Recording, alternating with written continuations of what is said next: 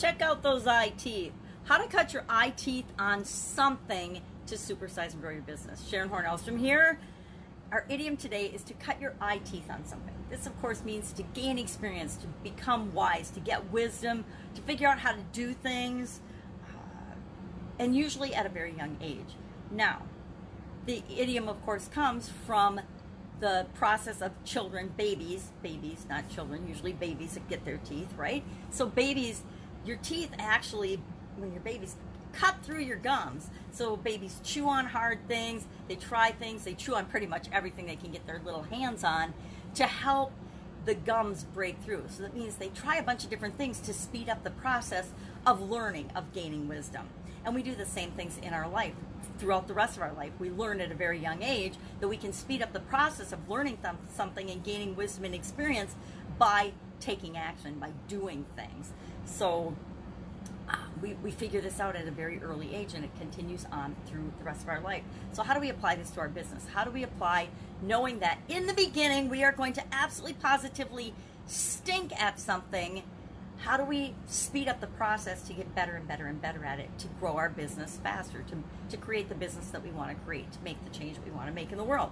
Well, several ways. Number one, by never giving up by trying and continuing to know that we'll start out rough and rocky, but as we tweak and change and try and experiment and model and figure things out, because we can figure anything out, we will figure out to the point of becoming masters and proficient at something. And in our businesses, we want to focus on the things that we are terrific at, that we're awesome at, our genius zone, the things that we can do for other people or help teach other people to do that will help them to solve problems or have a better life or lead a better life. Now, people love to know what our eye teeth cutting story is, our origin story. This idiom reminds me that we all started out somewhere and then now we're doing what we do. People want to know, especially our customers and the people we team up with, why we do what we do. Why we do what we do is because of something that happened in our life. That is our our story, our origin story. Why do I like business? Why do I talk about business? Why have I been in so many businesses all the time?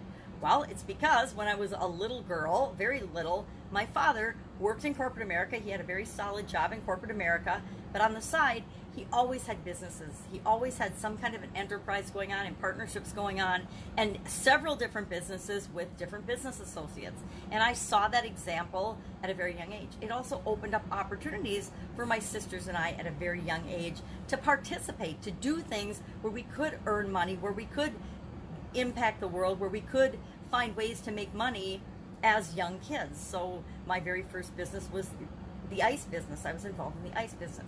We also learned to work hard and things like that. That those lessons carried us through our entire lives. Now, that's not my, my whole origin story. We all have very complicated origin stories, and we pick and choose what origin stories to tell, what parts of our history to tell based on the situation. Uh, so often we see rags to riches stories being promoted, especially online, but in movies and in plays and in the news media, where all of a sudden so and so. And I just saw a headline yesterday. Um, join us to see how X made a million dollars in 48 hours. Now, that sounds like a rags to riches story, right? Like, eh, you know, here he was day one, a day, two days later, he had a million dollars. Now, what you're missing is all of the work, all the effort, all of the the learning and the experience that he had up to the point where he did something to earn a million dollars in 48 hours. Now, I'm super curious, so I'm probably going to watch that webinar.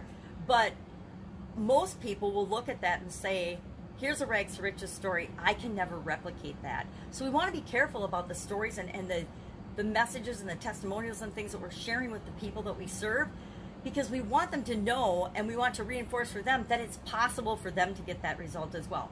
Most people will hear that million dollars in 48 hours story and they won't even watch the webinar. They won't even look at it because they can't see themselves in that story. They can't see themselves being able to get the same result in that short amount of time. So they don't even believe that it's possible. And once people don't believe something's possible for them, guess what?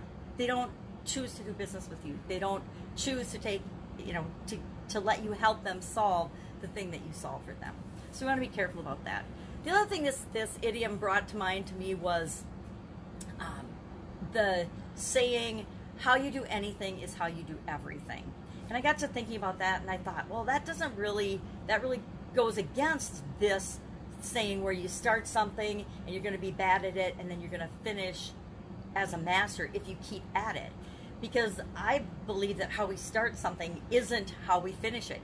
Can be if you start something and you struggle and then you quit during the struggle, you started it kind of how you finished it. You started it in trouble and you finished in trouble.